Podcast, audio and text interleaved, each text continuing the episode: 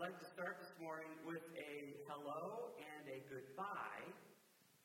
For the next two Sundays, Trish and I and the boys will be on vacation, and I've asked a friend of mine to uh, preach for the next three weeks.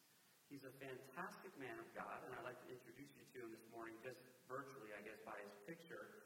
His name is Reverend Gary Knighton. He is the University of Hartford chaplain as well as the pastor of a church that is comprised of college students. So during the fall and the spring, he's a pastor of a church that meets on campus, and in the summer, he has a little bit of time, and he also serves as the university's chaplain. And so uh, Reverend Gary Knighton will be here for the next three weeks. The next two weeks, uh, Trish and I and the boys will be gone. And so when you see him, make him welcome.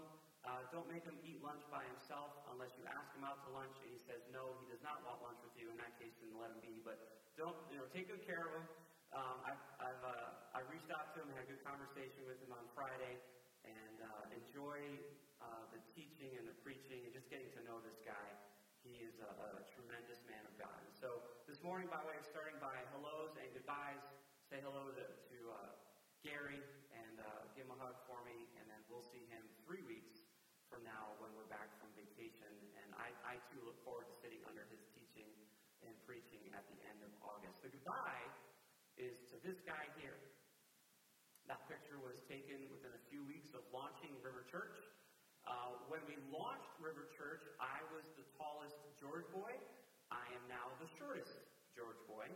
And this is Ezra's last Sunday before he goes to college. So you see him around from time to time. Uh, but uh, this is his final Sunday, as when we return from vacation in a couple of weeks, we'll be bringing him to where he will be studying music education. Now, Ed's in good company, as uh, his brother's going back to college. Caitlin, the young lady who was singing this morning, is going back to college in the next few weeks. Uh, Nathaniel has plans for the fall, as does Cameron. And so there are a number of young men and women who are making some big changes and making some big decisions this fall. So as you have an opportunity today, uh, we're going to start seeing some of these folks return to their colleges and their programs and their workplaces. And so this morning we were praying, you know, that the, the high school students and the middle school students that remain this fall, that the Lord would move in their lives, that they would step up. As uh, there's to, it's to feel a little gappy for a few weeks, uh, even for us personally as a family. But we know that the Lord is going to provide, and we're so grateful for these guys and all the others. But uh, make sure you give guys a hug today.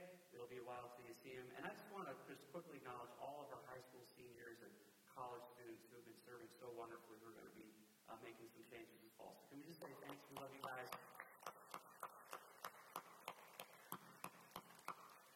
So some things are beginning and some things are ending. We're definitely in a season of transition.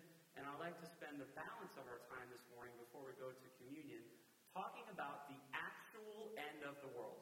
Nothing like a happy August pick you up, like talking about the end of the world, uh, but there's a powerful message for the Lord's people as we take a look at what God actually says through prophecy, through a dream that was received in the early chapters of Daniel and was interpreted. The past few weeks, I've been talking about how to be a good kid and, and a better adult as we looked at different principles of how to shape our lives more according to what we see in Daniel 1, Daniel chapter 2, and Daniel chapter 3.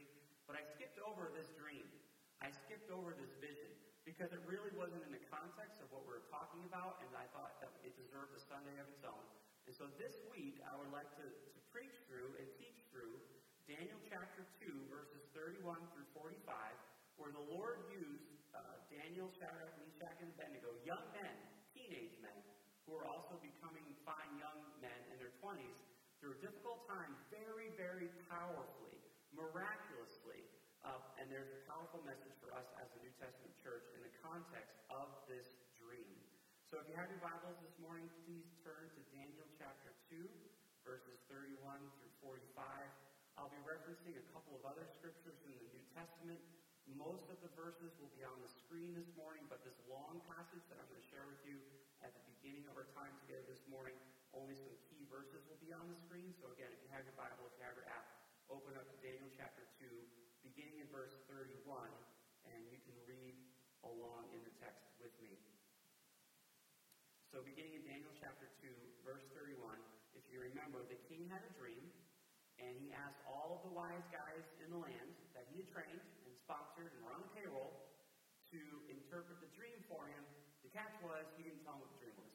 So what we have here is one of the greatest miracles recorded in Scripture in that the dream that the king had was actually revealed Daniel and interpreted by him and his friends after a season of prayer and fasting. And so this is Daniel saying, here's your dream, and here's what it means. My king, as you were watching, a colossal statue appeared. That statue, tall and dazzling, was standing in front of you, and its appearance was terrifying. The head of the statue was pure gold, its chest and arms were silver, its stomach and thighs were bronze, its legs were iron, and its feet were partly iron and partly fired clay. As you were watching, a stone broke off without a hand touching it, struck the statue on its feet of iron and fired clay, and crushed them. Then the iron, the fired clay, the bronze, the silver, and the gold were shattered and became like chaff from the summer threshing floors. The wind carried them away, and not a trace of them could be found. But the stone that struck the statue became a great mountain and filled the whole earth. This was the dream. Now we will tell the king its interpretation. Your majesty, you are King of kings. The God of heaven has given you sovereignty, power, strength, and glory. Wherever people live, or wild animals, or birds of the air, he has handed them over to you and made you ruler over them all. You are the head of gold. After you, there will arise another kingdom inferior to yours, and then another a third kingdom of bronze, which will rule the whole earth. A fourth kingdom will be as strong as iron. For iron crushes and shatters everything. And like iron that smashes, it will crush and smash all the others. You saw the feet and toes, partly of a potter's fired clay and partly of iron. It will be a divided kingdom, though some of the strength of iron will be in it. You saw the iron mixed with clay, and that the toes of the feet were partly iron and partly fire clay. Part of the kingdom will be strong, and part will be brittle. You saw the iron mixed with clay. The peoples will mix with one another, but will not hold together, just as iron does not mix with fire. In the days of those kings, the God of heaven will set up a kingdom that will never be destroyed, and this kingdom will not be left to another people. It will crush all these kingdoms and bring them to an end, but will itself endure forever. You saw a stone break off from the mountain without a hand touching it, and it crushed the iron, bronze, fire clay, silver, and gold. The great God has told the king what will happen in the future. The dream is true, and its interpretation is certain. Books have been written about this passage and what I'd like to do this morning, just very, very briefly, is kind of point out sort of the big ideas, kind of the obvious things that I think we can take just from a simple reading of the text that you can see for yourself, uh, and, and then move to what, is, what does it mean for us as the church? What does it mean? What is the message to the people who have placed their faith in Jesus Christ? And what does it mean to people who have not? Because the dream is clear. It's about the end of time. It is a dream from Nebuchadnezzar's point of view of the future until the end. And, and so obviously we are living inside of that window. How do we fit into this vision? Please note first and foremost that it was a, a, a large statue. When Nebuchadnezzar decided to build this thing, he built it 90 feet tall and 9 feet wide, as we see later in the text, made entirely of gold. However, in this vision, the head was gold, and please take special note of the explanation that is given why the head was gold. And the vision's interpretation is that Nebuchadnezzar is the head. Uh, and even before I go into what the, the parts of the statue were, please also understand that the statue was not built from the ground up, it's built from the head down, which means it has a fixed end. This statue is not getting any taller. Isn't that interesting how this statue is described? It's described from the top down, not the bottom up. And so a point in history is the fixed point, and it is right around AD 5, uh, I'm sorry, BC 500, right around the time when this vision was given, about 500 years before Jesus was born. And so that's the starting point, that's the head. So right now, that is the fixed point. It is made of gold. Please notice what Daniel says about why. The God of heaven has given you sovereignty, power, strength, and glory. Wherever people live, or wild animals, or birds of the air, and I'm reading from verse 37 and 38 of chapter 2. He has handed them over to you and made you ruler over them all. You are the head of gold. Now, if we were to think for just a moment, where else in the scripture have we heard a man who was described as sovereign over the whole known world, even down to the animals and the birds of the air. Who's that guy?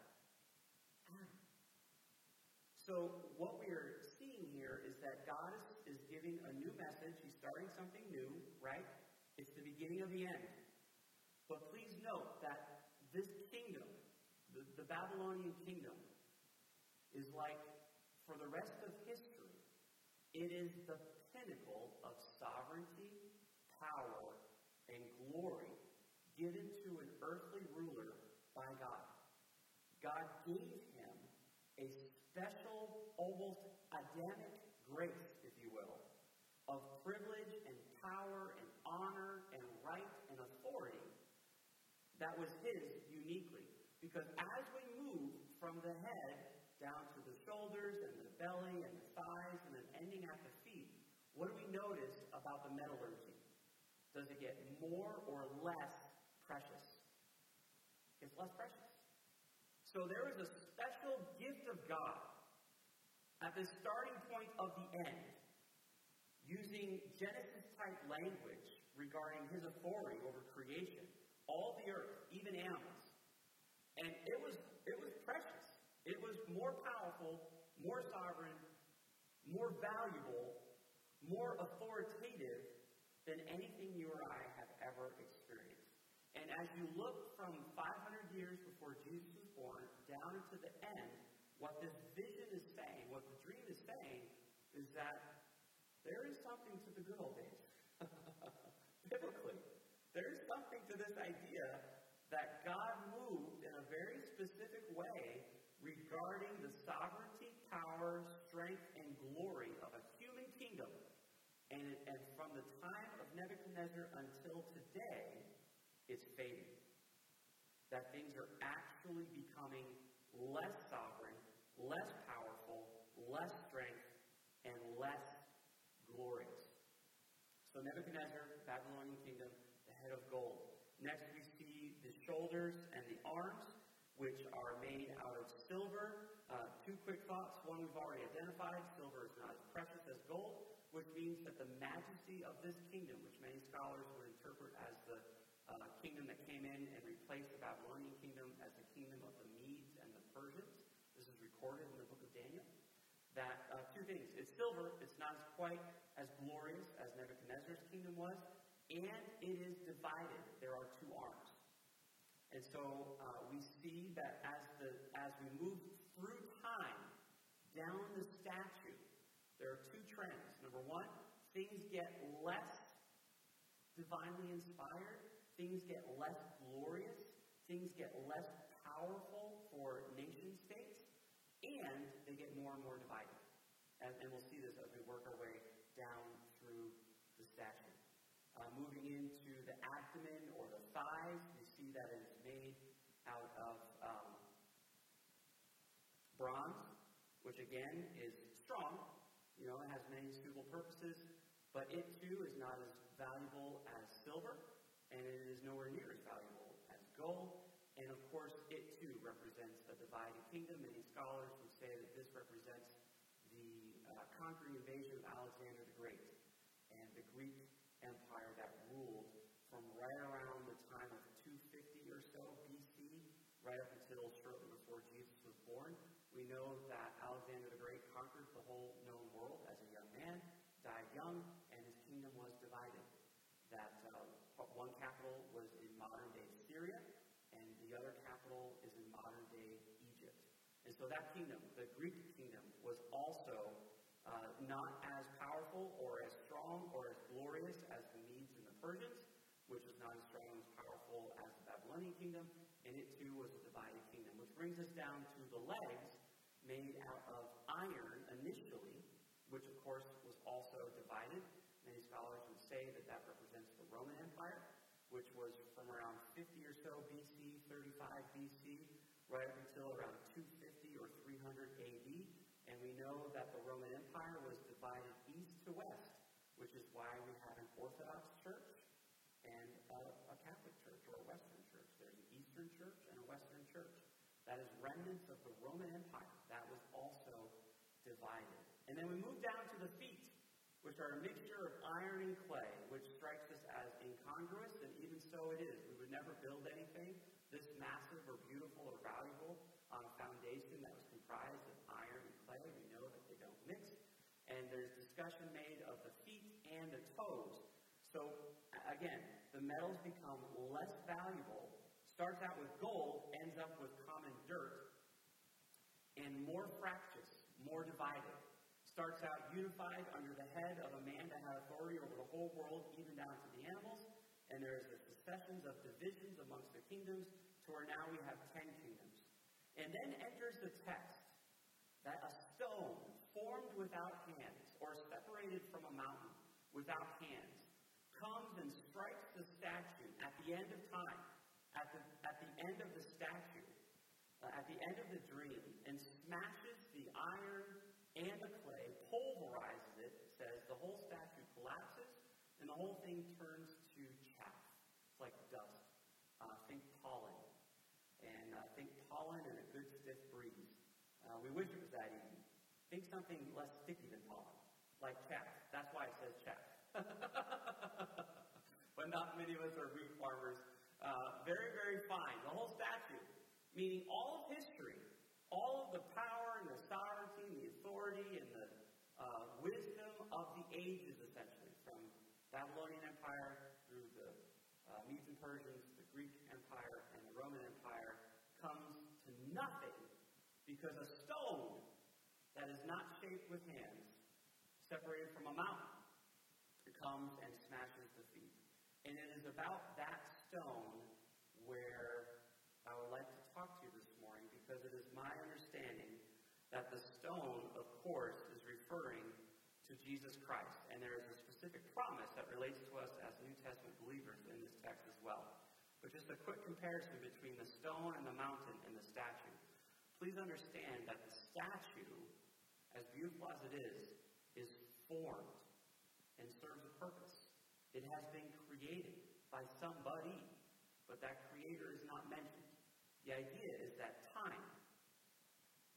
what we've known, from 500 BC to the current day, has been serving someone else's purpose. Someone has been shaping this statue and comprising these precious metals and forming them in various ways, beginning valuable and unified to base and divided. Somebody built this thing, but they're not mentioned in the text. Please compare that with the stone. It's clearly recorded in the text that the stone is shaped without human intervention, that the stone is separated from the mountain divinely, is what the text is implying. And here's what we know about mountains kind of like the ocean. The mountain doesn't care. Uh, the mountain is mountain. The mountain is unshaped. And within the mountain, we find gold silver and bronze and iron and clay, right? But it is there in its natural form. It has not been removed or shaped in any way. And so the idea is that this statue has been shaped. Time worldly authority and power has a purpose, it has been shaped according to someone's will, and we kind of have to assume that it has something to do with the mountain and the stone because nobody shapes the mountain. And all the precious metals are found within the mountain, and yet a piece of the mountain, without anybody's help, removes itself and destroys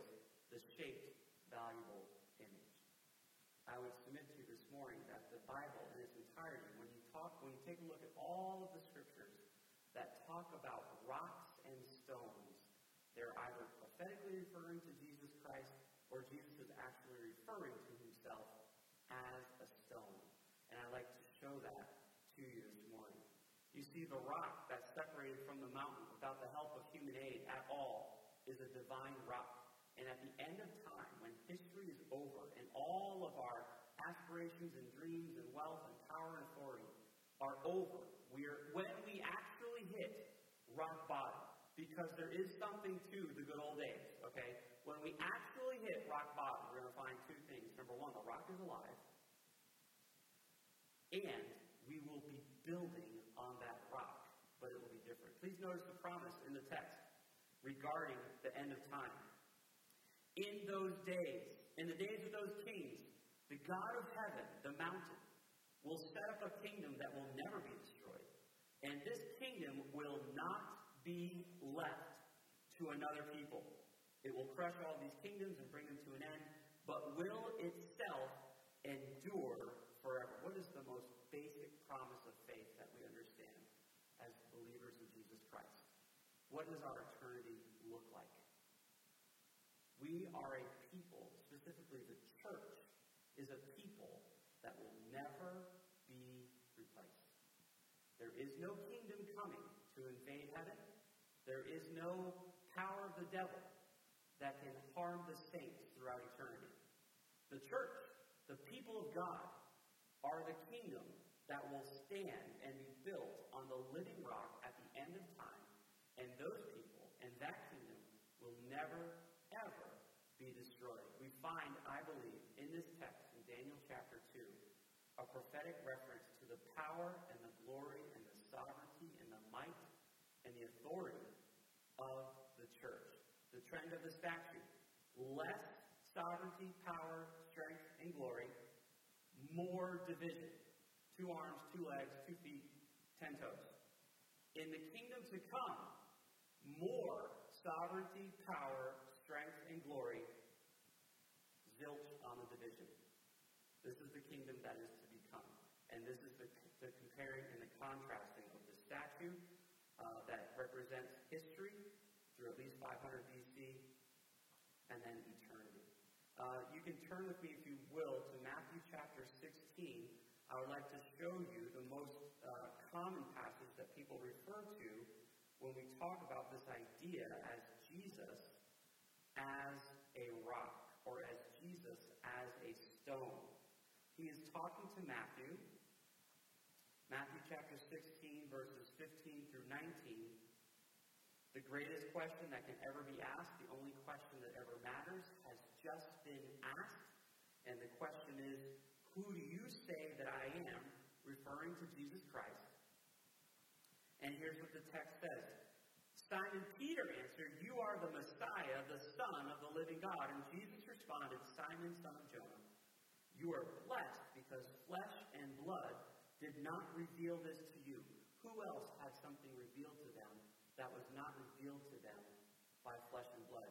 Who else received a direct word from the Lord but did not understand it, and the Lord had to send a separate vision to four young men to help him figure out what his dreams were? There's a parallel between the two texts, right? Peter has also just been witness to a revelation that's arguably one of the greatest miracles in the Bible. Because before the death, burial, and resurrection of Jesus Christ, Peter is about to reveal that he understands that Jesus is divine. It's a miracle.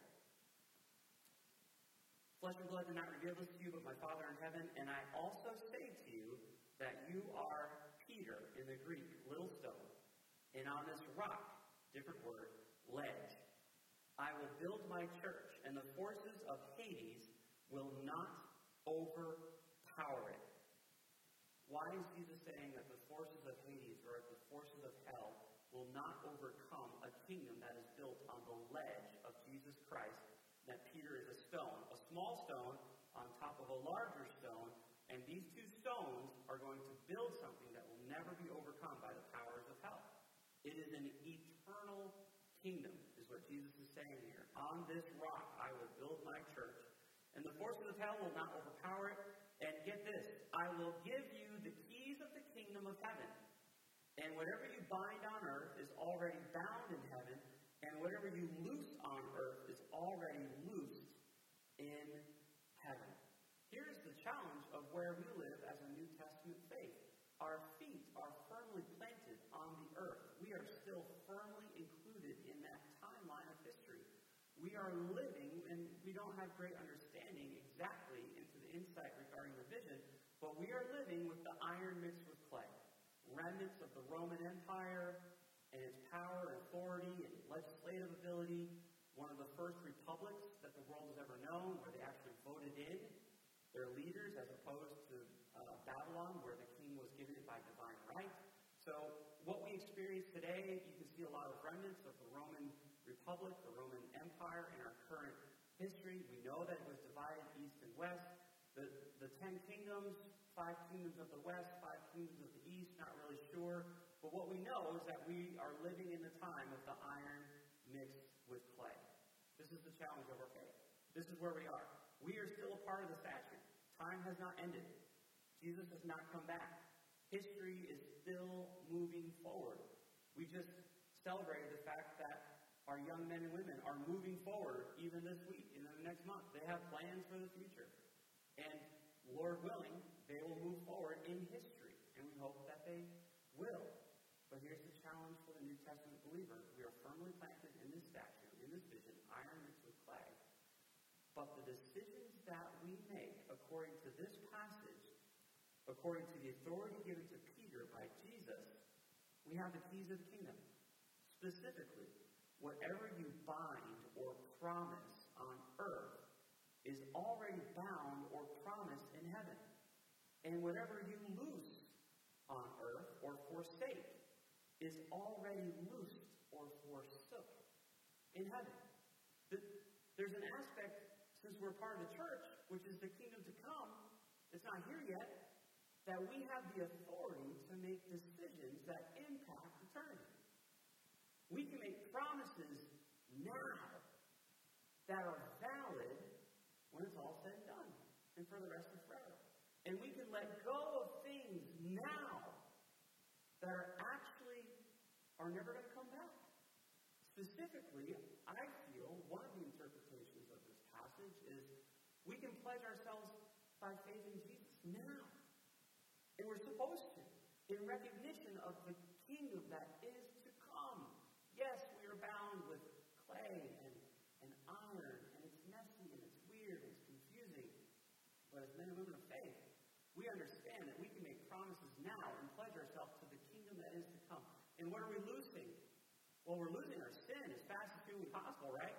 And when our sins are forgiven and loosed and they have no control over us now, they're never coming back. Those sins are not coming back. They will not be a part of eternity. They will not be a part of the kingdom that is to come. The people who will never be supplanted, removed, or replaced are beginning to move by faith now. And it's hard because part of us is still bound up in iron and clay and time, and part of us is not. And so, what is the church supposed to do? 1 Peter chapter 2, verse 4 is a fascinating passage, and I'm not going to read the whole thing. But if you want a quick synopsis, maybe it's something that you want to look at this week in your own devotions. If you want a quick synopsis of what the Bible says about Jesus Christ as a stone or cornerstone or foundation, 1 Peter chapter 2 is a fantastic passage because Peter refers to three different aspects of Jesus being a stone or a cornerstone and what that stone actually does. But this morning, by way of conclusion, I just want to point out to answer the question, what are we to do?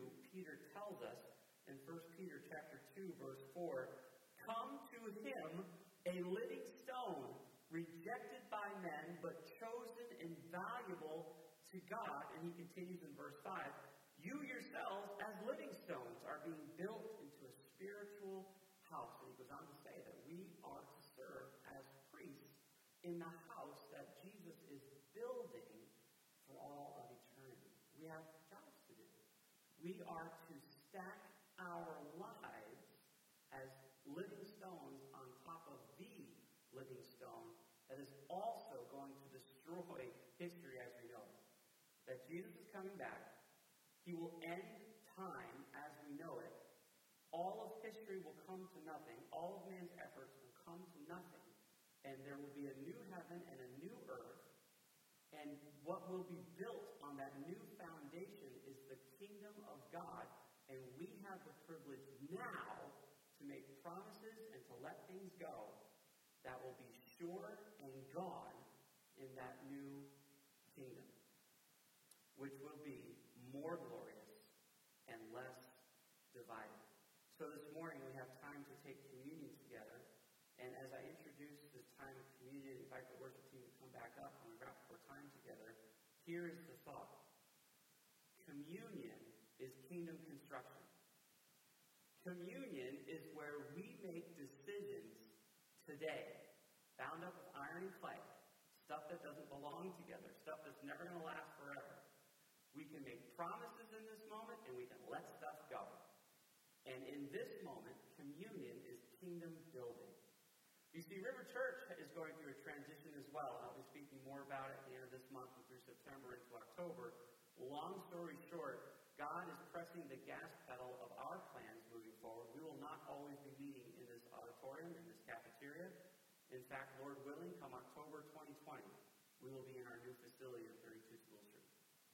That has happened over the past few weeks. What between camp and a few other things, I have been a very busy little bunny.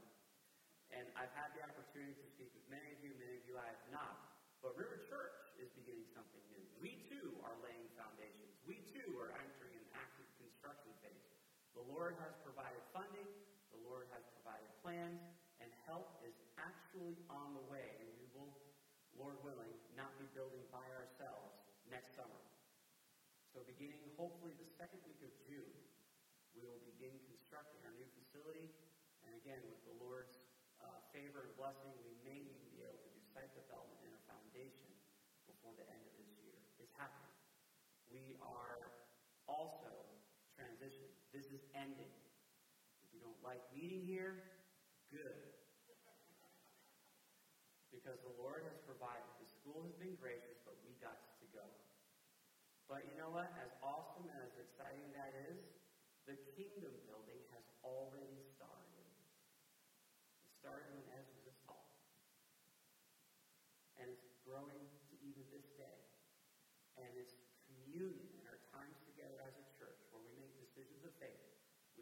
promises and hold strong, and we let things go, that is when the kingdom is actually being built. So, yes, we are very grateful for these plans, and I look forward to sharing more with you in the months to come. And we'll see how the Lord provides. But don't mistake that for kingdom building. We're going to build a kingdom right now. And so I'm going to pray over this time of communion. The elements will be distributed. If this is your first time with us during communion, please feel welcome to partake communion. If you know Jesus Christ as your Lord and uh, and, and place your faith in Jesus, and please share communion with us. If you are a little stone built on a big stone, then this is for you. If you are not that person, then no better time to make that decision than right now. And it sounds like this Heavenly Father, I have been building on the wrong foundation. I've been packing mud around the iron and the clay. And, and it's not a surprise to me that that's never going to last. But that's what I've been doing because that's all I know what to do. And this morning, when I see the Bible talk about the end of time, it feels like a question has been answered I've been asking for a long time. Where is this thing going? And what does my future look like? I now know that it's okay to be firmly bound with matters of the earth because I'm still in that timeline, but my heart, my mind, and my soul can belong to eternity today. And I choose to make that decision. For the first time,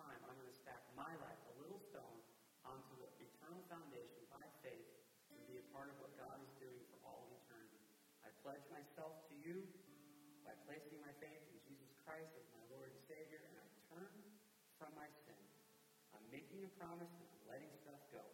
In Jesus' name, amen. Pray a prayer like that this morning, then help us build the kingdom by taking communion. So I'm going to pray. The worship team is going to play. The elements will be distributed. There's a little bit of bread in the first cup and a little bit of juice in the second cup. Once the elements come around, please hold the elements until everyone has been served, and we'll take communion together. More honor, more glory, more sovereignty, more power, more divine authority, less division. Right? a little picture of it even this morning as we build a kingdom together through communion. Would you join me as I pray? Heavenly Father, thank you for this opportunity to take steps now, to make decisions now that acknowledge where we're at, mired in iron and clay, But we know that the most important parts of us belong to you, safe for eternity. No one's coming to replace our decisions of faith. No one has the authority to conquer the things that we have promised. No one has the authority to return to the things that we have loosened. And Father, we celebrate that this morning by this little picture of the bread and the juice, which represent your body and your blood, which were shed for us. You are coming again, and you are going to clean the slate and start over. And this morning we get to help construct that kingdom by faith when we are obedient to your word. We ask that you would forgive us of our sins, empower our repentance, increase the holiness